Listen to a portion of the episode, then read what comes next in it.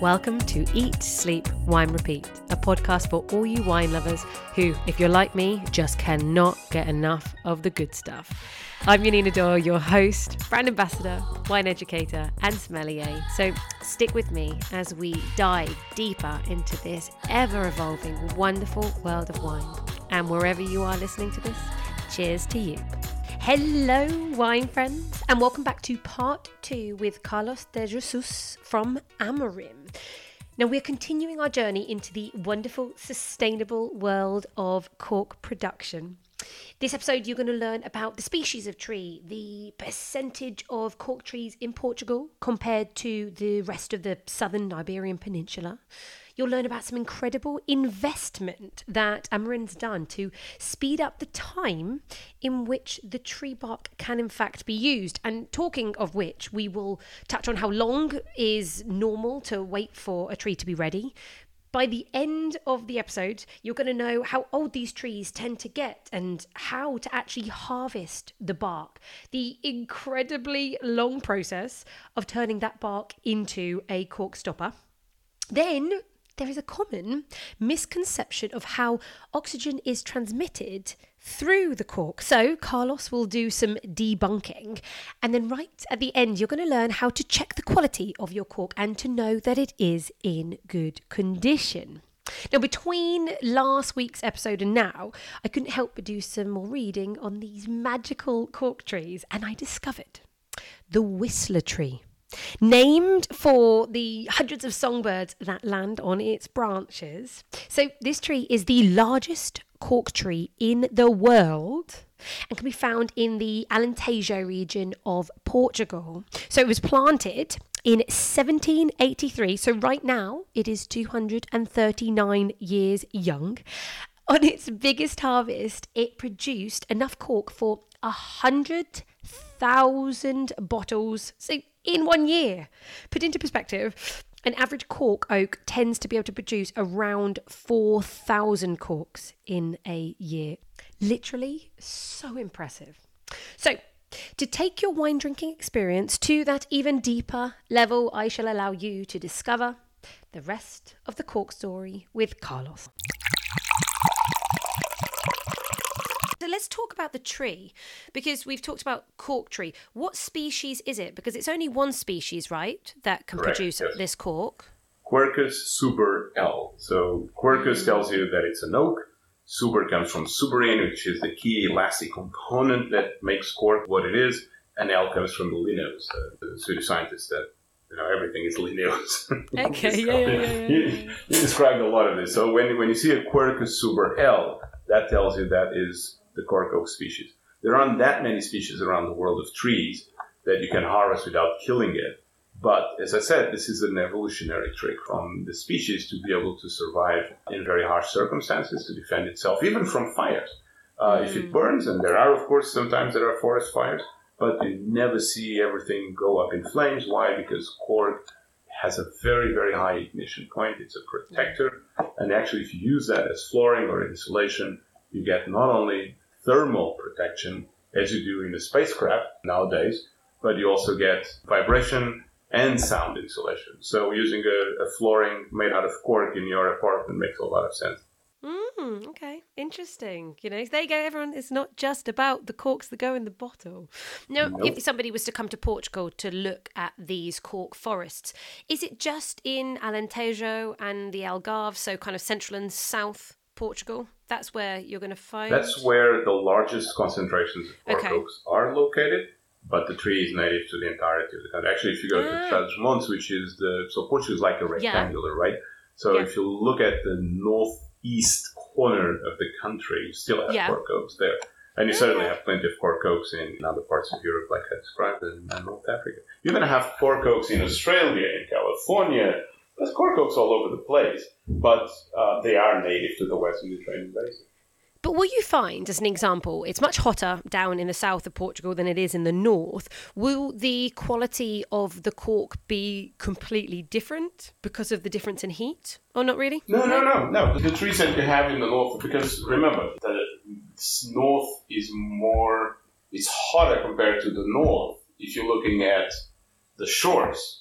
Mm-hmm. If you go hinterland, uh, you can get really hot on uh, anyone visiting the Douro during the harvest season. Okay. we'll know we'll know what. I'm talking about. Or, Yeah. or in the summer, it can get pretty hot in those areas.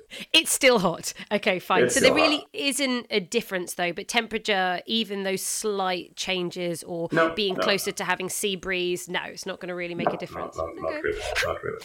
How many hectares are planted in Portugal of these oak forests? 732,000 out of uh, 2.2 million hectares that exist around the Western Mediterranean basin, which in itself is quite remarkable because, uh, you know, for our listeners, Portugal that have been here, that Portugal is not a big country. In fact, it's the smallest of the seven countries, area-wise, the smallest of the seven countries where the cork forests are native from. Yet, Mm. we have more than a third, 34% of the total forest. So uh, the only explanation I can come up with for that is the fact that the species has been protected in some shape or form in Portugal since the 1100s. So I guess Ah, okay. uh, conservancy laws work.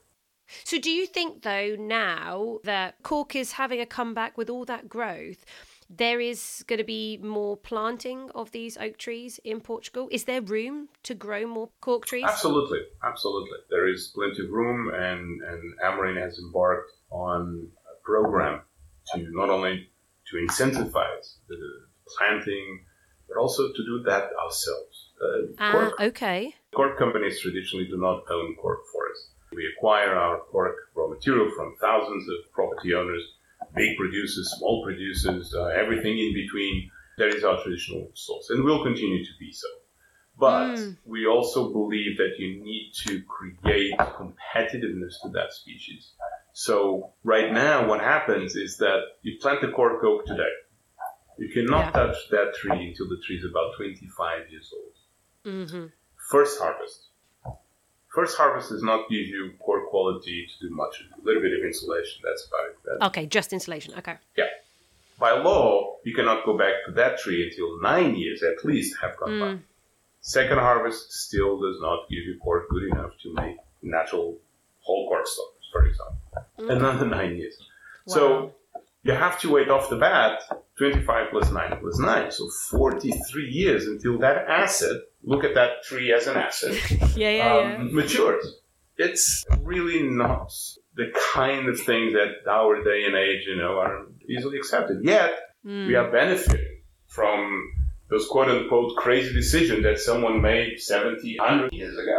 Yes, of course. So we need to make sure that paying it forward chain continues. Mm. So what we have done, make a 50 million dollar uh, euro, sorry, investment, developing a concept that without resorting to genetic modification or anything, we didn't want to go down that route.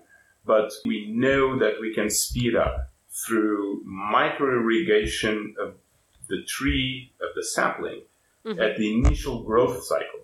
If we know exactly when and how to micro irrigate that sapling, you're going to be able to trick the tree into thinking that there is more resources and they are so abundant that they grow faster. Ah, okay. Then you have to stop because if you keep watering that tree, just like us, if we eat too much, we get spongy. Well, you know, a cork oak will be the same. That cell structure that we want, that we know, that we need, will no longer be there because you're basically Uh-huh. feeding too much. So you have to stop. But for a little bit of time, if you do that, you can anticipate the initial growth cycle from 25 years to 10 to 12 years. Ah, okay. That's really interesting. So we want to demonstrate that it can be done, and we put a lot of money where our mouths are. So $50 million investment to make sure that people realize that this is a tree, this is a species that is worth investing. This is remarkable. It is amazing because, you know, I talk about wine and vines, and we're talking about the viticulture side on this podcast very often. Mm-hmm. And I think it just goes to show how technology and the understanding and using wine science can really allow us to get better quality and to know how to stress out the vines and change canopy management or to trellis the vine in a certain way. And what you're doing is effectively now taking this whole industry into the modern day times and using this kind of understanding, this wine, well, tree science, actually, like not wine science, this kind of tree science. It is. It was a multi-year research project with Right. two local universities, so it's not an easy thing. It's very com- it's a novel, so it's very very Yeah. complex. So the root system, you know, they, they have deep roots like the proverbial strong oak needs to have, but they also have a system of radial roots very close to the surface. So they're very, very good at managing any little precipitation that hits uh, the soil. So it's a very, very complex um, tree, but uh, but we Mm. crack it. So we're not just talking Very about necessarily expanding those 732,000 hectares. It's very important also to improve the density of the existing hectares.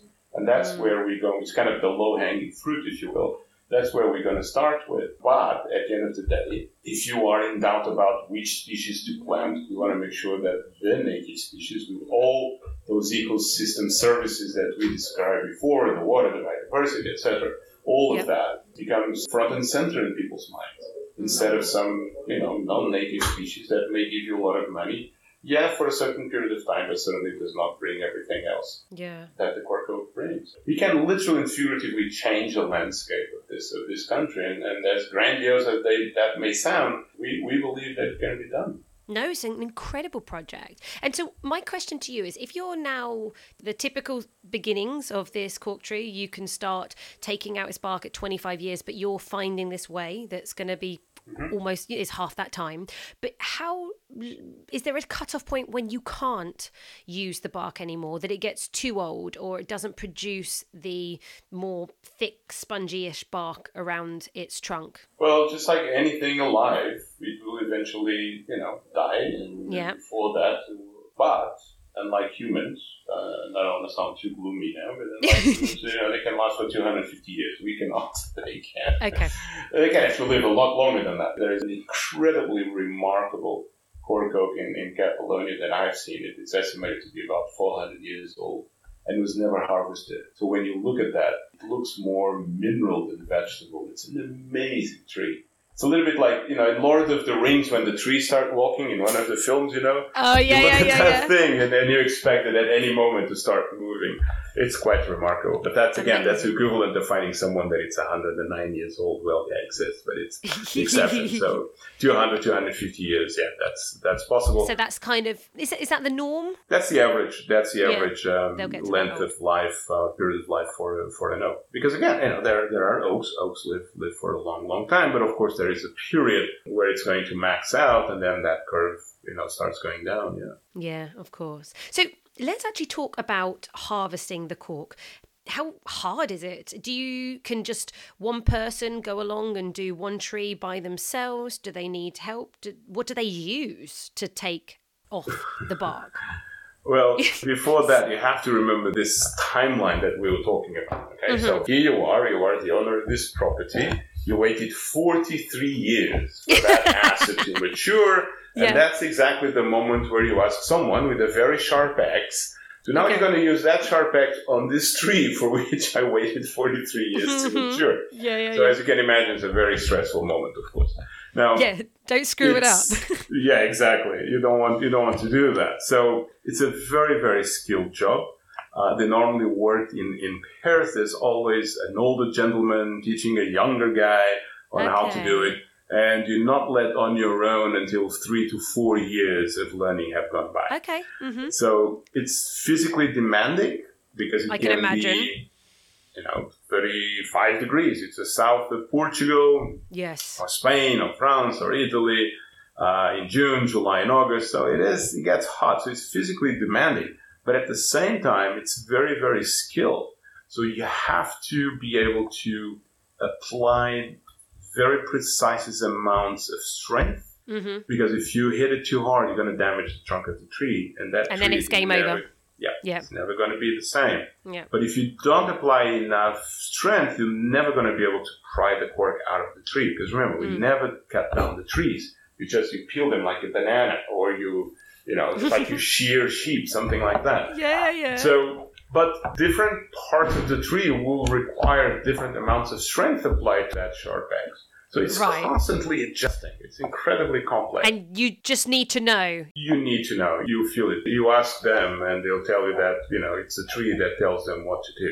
I like that. And as poetic as it may sound, I think it might be partially true. No, I I totally believe in that. Like I believe that all the roots are talking to each other. I think the trees are alive. Oh no, I'm gonna I'm gonna be called a tree hugger now. But anyway, I'm coming to Portugal and I'm hugging some trees. They deserve to be hugged. No, but you know what? I, I think they deserve to be hugged because you know what Right? what they do. Uh, I think you know it's important that of course we have good wine in, in, Mm-hmm. in good packaging and transportation and evolution conditions and all of that.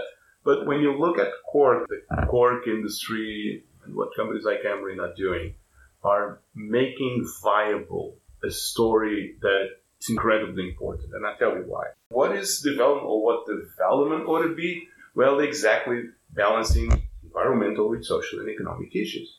Hmm. And when someone says, well, that's, that's a hippie tree hugging utopia, he says, no, there is one place in this world where that balance has been achieved. Harvesting cork pays $150 a day. And it's mm. easy to find three, four, five people from the same family doing it. And to make the math easier on everybody, just imagine even 100 euros a day, multiply by four people, multiply by three months. What you get is a powerful injection of cash that is going to fix that family to that land. Because let's face it, all the cities in the world have too many people, and all the countryside in the world does not have enough people. Exactly. So this way, you're keeping them there in nature, in the countryside. Absolutely. With, yeah. Mhm, yeah. But this is what wine does. Wine makes this story viable. Because again, 70%, 70 of the value added created for cork still comes from the stoppers. Yeah. So we need this to be able to go out and, and when someone says, you know, that's an utopia, you know, I can raise my hand and say, sorry, there's one place in this world where this balance has been achieved. And it was not achieved a year ago, two years ago. It was achieved decades and decades ago. So if there is one place in this world where this was possible, hey, maybe there are two places in the world where you can make this happen. Right? This is a story that needs to be told for people to reflect on and understand one, it's possible and it's being done. Yeah. There you are. You know, just came up with another great reason for someone to buy a bottle of wine at Cork today. what did the, I don't know, is that drink wine, save water, but now we need to campaign drink wine, save a tree, right? At the end of the day, this, this amazing example of how it is possible to do what a lot of people think is utopia um, Yeah. depends on that. And the UK is one of the most important wine importing markets in the world. So, you know, we, we need people to realize that everywhere, and the UK is no exception. Do you know where the largest underground water reservoirs are in the Iberian Peninsula? You're going to tell me. Yeah, under the Cork Oak Forest. Because that's land that has not been disturbed for decades, hundreds of years sometimes. That is, it's amazing. This matters. This matters. And, It does. and No, I mean, you're certainly convincing me. I've always just been like, yeah, okay, cool, sure, screw cap. That's just easy. Great to take for a picnic. But you think, to be fair, one, it's actually more fun and more romantic to open up a bottle of wine with an actual cork. But when you actually kind of think, well, what kind of business you're keeping running, what you're doing for the environment, everything that it means, it kind of, I, the next bottle of wine that I am going to open that has a cork in it, I'm going to feel so much better about. It's going to feel more authentic, more true. There's going to be even more of an emotion behind opening that bottle of wine. That's what you're able to bring to my wine experience, which is quite beautiful. Wonderful. It's really rewarding to hear that because for so long, I mean, we kept talking about it and people were saying, oh, just fix the TCA problem. And, and they were right. We needed, obviously, to fix that. But but now There's so much Yeah. more. so much more to that. Um, and, and I think at the end of the day, we all consumers, we all have this growing responsibility to know where our pounds or euros or dollars are being spent. And I think in the wine industry also, we need to, we need to realize that. And again, CO2 is very important. And mm. we have amazing stories, and we are sharing that CO2 retention capability with our winery clients. We have over, you know, 22,000 clients at Amorim. So we are sharing Wow, that. But that's let's not forget that even if you fix the CO2 problem today, tomorrow we would still have to fix the sustainability issue. Yeah, and we're doing this, sure. you know, one one cork at a time, thirteen point something billion times a year, every Mm. year. But we're far from you know from done. Absolutely, No, there's still a lot more ahead of us. Just think of this, you know, you buy a barrel for a thousand dollars because a barrel adds something to your wine. Okay, comes from an oak. That's a good Mhm. reason. That cork comes from an oak. Uh, what, what about that tiny little disc in contact with wine? Five years, ten years, fifteen years. What happens? What happens to those phenolics? What happens to that oxygen ingress that cork gives to the wine, not from the outside of the bottle, but from inside, from, from that heart, from those 800 million cells, you know. That's where we need to go. That's where we want to know uh, more about. We need to learn a lot more about. And it, sometimes, and it just feels like we're just getting started, really. You've just touched on that kind of oxygen exchange, so the permeability of cork. Is that basically, in its simplest terms, how it works? Because of all those hundreds and hundreds of cells inside that cork, that's how it allows the oxygen in. Is that the story here? For, for a long time, we always heard the expression that oh, with, with cork, wine breathes. Right? Fine breathes, yeah. breathes like a scuba diver breathes underwater. The story breathes like a snorkeling thing. We, we really didn't know. So the first peer review paper on oxygen ingress um, and oxygen transmission rate uh, came out a few years ago, and it turns out that cork is impermeable to liquids, but it's also impermeable to gases. Mm-hmm. So the oxygen that comes from a cork comes from within the cork. So it turns out that it breathes like a scuba diver does. It carries its own oxygen into the. That's fascinating. And, that, and when it's squeezed how... at the yeah no, okay, no. Most people think, oh, you know, it just uh, allows oxygen in as well. No, yes, no, that's once, exactly what I've always thought. Okay, huh. Fascinating. You've if just... it's in place and the glass bottleneck is, you know, what it's supposed to be, and the cork is what it's supposed to be, and everything works just fine. And when you open one of those bottles, you'll know. You'll know that cork did, did its job. The thing is, we, we're a little bit like the brakes in the car. You know, do you have any idea who made the brakes in your car? I don't. I just want them to work. And when they don't, then I'm going to find out who made the, the, the break. then you want to know who. Like that, you know, every yeah. day. Yeah, exactly. Day in, day out, you know, he's doing his job. Um, and, you know, nobody thinks about it, but it's, um, it's an incredibly important. You know, the choice of a, of a closure, it's truly the winemaker's last decision. The very last mm-hmm. decision is mm-hmm. what kind of closure am I going to put in that bottle? And yeah. that perception is now firmly taking hold in people's minds, but it's a relatively recent thing still. I want to ask you, what do you think is the advantage of cork over a screw cap? Well, I think we can list several advantages at several different levels. I mean, clearly you mm-hmm. have the technical aspects of it, you have the environmental aspects of it, then you have the marketing aspects, um, or the premium premiumization to be more precise aspects. Mm-hmm. When you go to the technical aspects, I think the key thing here is an incredibly complex cell structure that we talked about. But it's also about things that can be as mundane as the bottling line. Cork, uh, uh, mm-hmm. told by several people that have a great deal of experience in bottling millions and millions of liters of wine per year Cork forgives everything, screw caps forgives nothing. Oh, and really? Is, yeah, and this is, um, I think, a reflection of the fact that the application of screw cap is technically very, very demanding. It has to go on glass that is not all, always necessarily exactly the same from bottle to bottle. Mm. That makes a big difference. There's some time, some time ago, there was this um, MW, um, this master of wine, that uh, she wrote a thesis about oxidation in screw cap wine. Okay, yeah. And uh, she took a lot of flack from it, but the fact is that it's a very, very interesting piece of research because traditionally what's been associated with uh, screw caps was reduction, so the, the absence of oxygen, too little oxygen that leads mm-hmm. to wine being reduced. Well, what this um, interesting study demonstrates is that actually it's the opposite. It's oxidation that is far more prevalent. Because the really we have to remember the screw cap, the metal itself is not the closure. That's a delivery mechanism to a layer of plastic piece that is actually what keeps the wine inside and um, and the oxygen outside.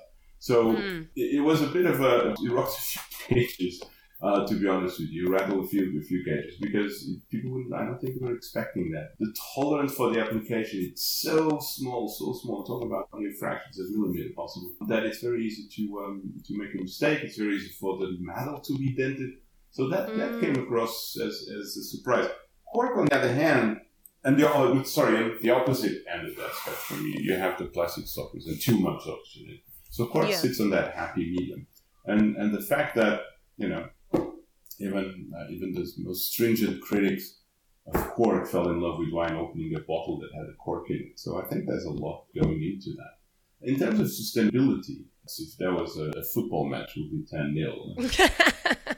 In terms of marketing, also aspects, in terms of premiumization, I think it's very important that people realize that on average, in the US, in France, in China, in the UK, wines that are closed with cork stopper fetch a higher price on average, so there's a premium associated with yeah. it. hmm And, and that reflects that that's good for the people that are selling the wine, that's good for the people that are making the wine. And of course, it's good for the people buying and drinking that wine because that quality association is, is incredibly strong. And it didn't start out of thin air, it started out of hundreds of years of experience of putting together that almost holy trinity of glass, wine, and cork together. They really, really work well. In fact, it work so well that hundreds of years later of its, of its launching, it's still used over 13 billion times a year by consumers all around the world. So I think that's a pretty good testament to the ability of cork to allow that wine to evolve, to protect that wine. And if you want to know what I think it's this sweet irony, hmm cork is impermeable to gas and to liquid. And since we have defeated TCA, since we have won this war against TCA, that does not mean that TCA has disappeared. On the contrary, TCA has many, many sources. Cork is one vector for TCA, but there are many others, from carbon to wood to water to the pumps in the wine. There's plenty of sources of uh, what is called environmental TCA. So TCA that is not related to cork, but it's out there in the winery or in, in the processes of, of making and transporting wine. And the irony is that with TCA defeated in cork, but still present outside of the bottle, hmm cork is now fast becoming the best defense against that environmental TCA because that molecule, the trichloroanisole, Mhm. will not travel through the cork cell structure. So I think if you want How to, interesting. uh, it, it is it is quite remarkable, but Mm. but that's where we are today. Well, so imagine you've just stated all these different reasons why a winemaker may choose to go with natural cork. So, with you guys, Amorim, do you offer different types of corks for wineries? Absolutely. I think anyone thinking that one single type of cork will fit every single style of wine, every single type of grape mm-hmm. varietal, every single type of price point of wine evolution, it's just kidding himself or herself. Of course, we wish the world was that easy and that simple. It. It would make life simpler. We could drink more Yeah. coffee, sit down, and put our feet up. Exactly. One size fits all. How wonderful will that be, right? Or how boring will that be? But that will take us in a different direction. I, I think to answer your question, uh, yes, absolutely. We do have a type of cork for every conceivable price point that you can think of, every type Okay. of wine, every type of terroir. It, requires different enological decisions, like we were talking earlier on. That's that's a very last enological decision that the wine Mhm. makes. So um, we have to be mindful of that. And when you look at the price point of corks um, themselves, you also seeing um, huge variety. It can be anything from five and a half, six cents, all the way to four dollars. So that, yes, absolutely. But that also reflects the myriad of price points uh, and wine styles and, and, uh, Mhm. that you have. So we, we do what we're doing is basically answering the demands from the wine industry to have different, uh, as as you say in English, different horses for different courses. Brilliant saying. now, okay, so I love that. I didn't even think about the different prices of a cork. And actually, I want to bring it back slightly when we were talking about how difficult it is to actually get the bark off of the tree. Once they've got the bark off of the tree, presumably they're brought off in big sheets. How does that actually turn into a cylinder cork? Well, there are many many steps between you know prying that plank of cork from from the cork oak all the way to opening Mm-hmm. the bottle that has a cork stopper in it. There are dozens and dozens of steps, um, dozens of preventative and curative measures against TCA. It's really, really quite complex. I mean, I, I, I wish we could show some of those steps. Mm, But essentially, once you harvest the bark from, from the tree, you need to stabilize, you need to season that cork for six to nine months. After Okay. that, it's going to be boiled. It's stainless steel, very large stainless steel vats where the, the cork is spoiled, not only to create some, some cleaning of it. I mean, remember, these have been outside for six to nine months, so you need to get rid of the cobwebs and all of that. But also to start dealing with the volatiles and, and also to start flattening that cellular structure a little bit more. So the next step is easy to do. And the next step is to grab each one of these millions and millions of flags of core. To give you an idea, these units uh, are as big as 11 football fields. And we have three Oh of those gosh. to store to store these millions and millions of core planks. And each one of them Oh, wow. has to be analyzed. And a decision has to be made about what you can or what you should extract from that plank. Only 30% of this massive quantity of core will ever see a bottleneck as a, as a natural Mm. core stopper hmm but they create about 70%, 70 of the value that it created for core. So it's quite Yeah. quite a difficult task. Traditionally it has been done by humans, very experienced humans, and we still do that, but more and more we are we are inserting artificial intelligence, we're inserting a lot Of of, course, okay. technology, Mhm. very powerful algorithms to get this process even more fine tuned. And by then, 30% of this quantity of course. the remaining 70% quantity will be used for anything from flooring to aerospace material to uh, construction to maritime construction, civil construction, you name it, footwear, etc. But the 30% that we are here concerned about will be uh, shipped to the plants uh, up here in the north, where they will be reanalyzed again. And another decision is going to Mhm. be made about is this going to produce, yes, this plant is going to produce a core, but how will the core can it produce? So that's a decision that is made prior to the punching operation, where uh, strips of cork. So by now, this plank is made into strips of cork that are going to be punched either manually or electronically by uh, Okay. robots. So once you punch that, you're going to have to polish it. Then you're going to have to scan it through um, digital imagery that it's it's created. You, you recreate an image of this cork digitally, and then the computer is going to analyze that, compare it to a predefined memory pattern that is inside the computer, and making a decision about how long that cork can last inside the bottle. I'm only halfway Wow. through.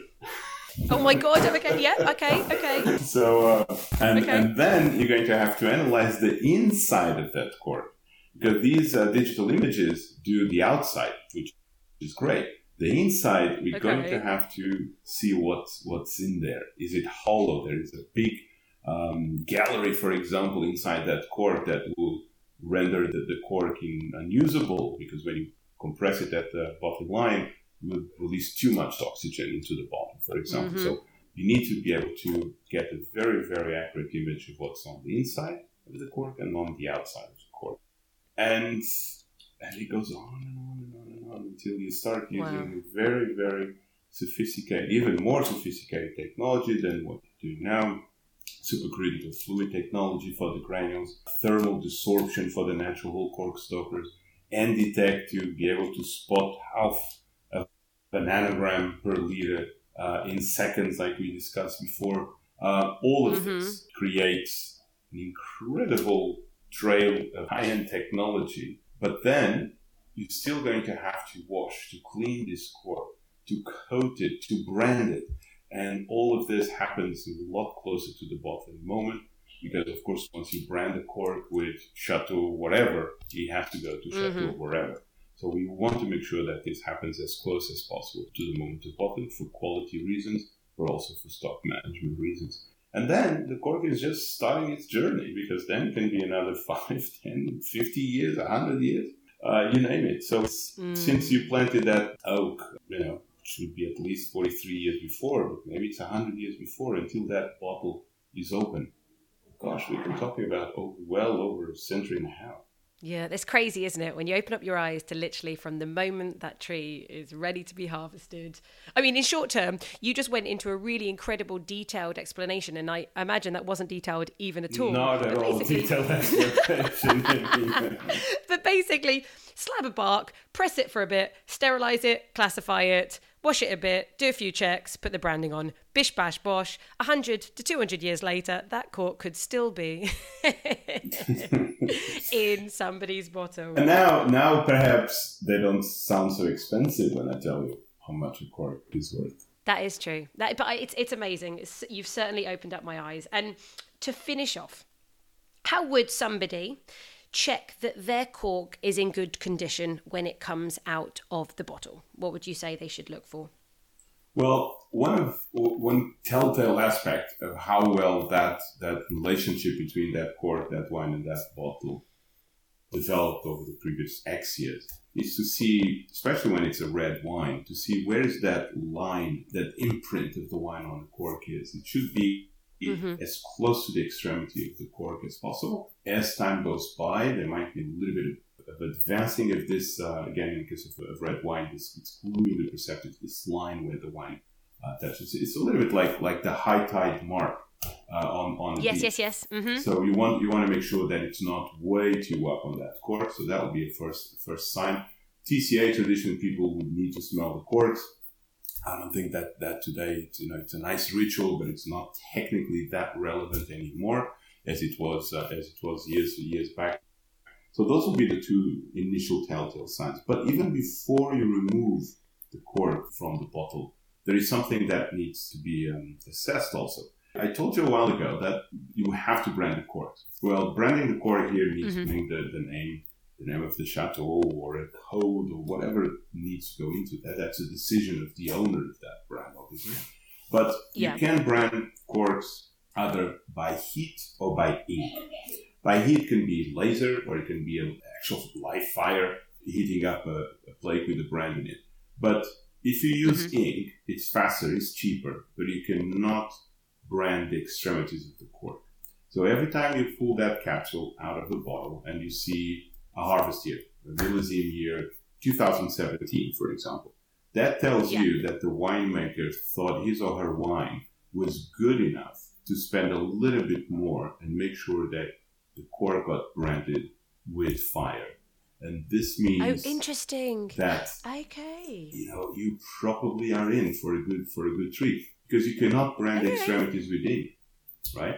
Because mm. you know, there's a 50-50 hmm. chance that the wrong side will go in there you want to make sure that that both extremities of the cork are blended with, with fire. So um, whatever side goes in doesn't matter.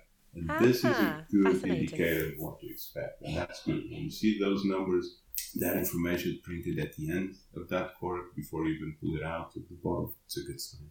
Okay. I love that. Perfect. We all now know what to expect when we get our next bottle of wine closed with natural cork. So, Carlos, I think I think we're done. I think you have taken us through the story from almost planting of that tree all the way through to taking a bottle of wine that might be centuries old. So thank you. I really appreciate you. My, I, my eyes are fully opened. And Thank I'm very, you. very excited now to open up my next bottle of wine with a bottle opener. I just think so much more. It's not just even about the liquid or the juice. Now I can actually think even in the packaging. So I, I love it. Wonderful. I love the story and the added romance. Wonderful. Speak to you soon. Take right, care of yourself. Care. Bye. That's it for our episodes on cork. I hope you feel enlightened and now enchanted by this little cylinder of cork the next time you pop a bottle. Let me know what did you think of these episodes. Email me at Janina at eatsleepwinerepeat.co.uk and it's Janina spelt with a J or direct message me on Instagram at eatsleep underscore wine repeat. And now to finish off with a wine quote. This is from Josep Roca, the sommelier at El Cellar de Can Roca. And he said, Wine is life, life bottled and life spread. It's an intellectual reflection, a dialogue between man and nature. Cork is probably the most magical element. It's an organic, expansive element. It's a guardian of treasures and the first confidant of what's inside. Cork symbolizes naturalness and life expanded in order to close and ensure closure of the messages hidden inside the bottle. I love that. I mean, how is that for reflecting on a bottle of wine? Oh my gosh. I literally couldn't feel more entwined with nature right now, inspired by its unbelievable beauty and resourcefulness. Okay, enough of the emotions. I'm done. I'm done. I promise. Um, wishing you all a stress-free week. Take that nature walk, and of course. Don't forget to share this podcast with your wine loving friends. Take a screenshot, put it on your socials. Don't forget to subscribe so you don't miss an episode. And if you want to support this podcast's growth and the work that I'm doing, I'll be so grateful if you could take that moment to leave a review on Apple or a rating on Spotify. Next week, I'm releasing part two of the deep dive into fortified wine. So, this is an episode for all wine lovers, but certainly designed to help out my wine friends taking their WSET diploma exams. If you've missed part one, it's episode 113. But prepare yourself for Madeira and Port next Monday. And until then, cheers to you.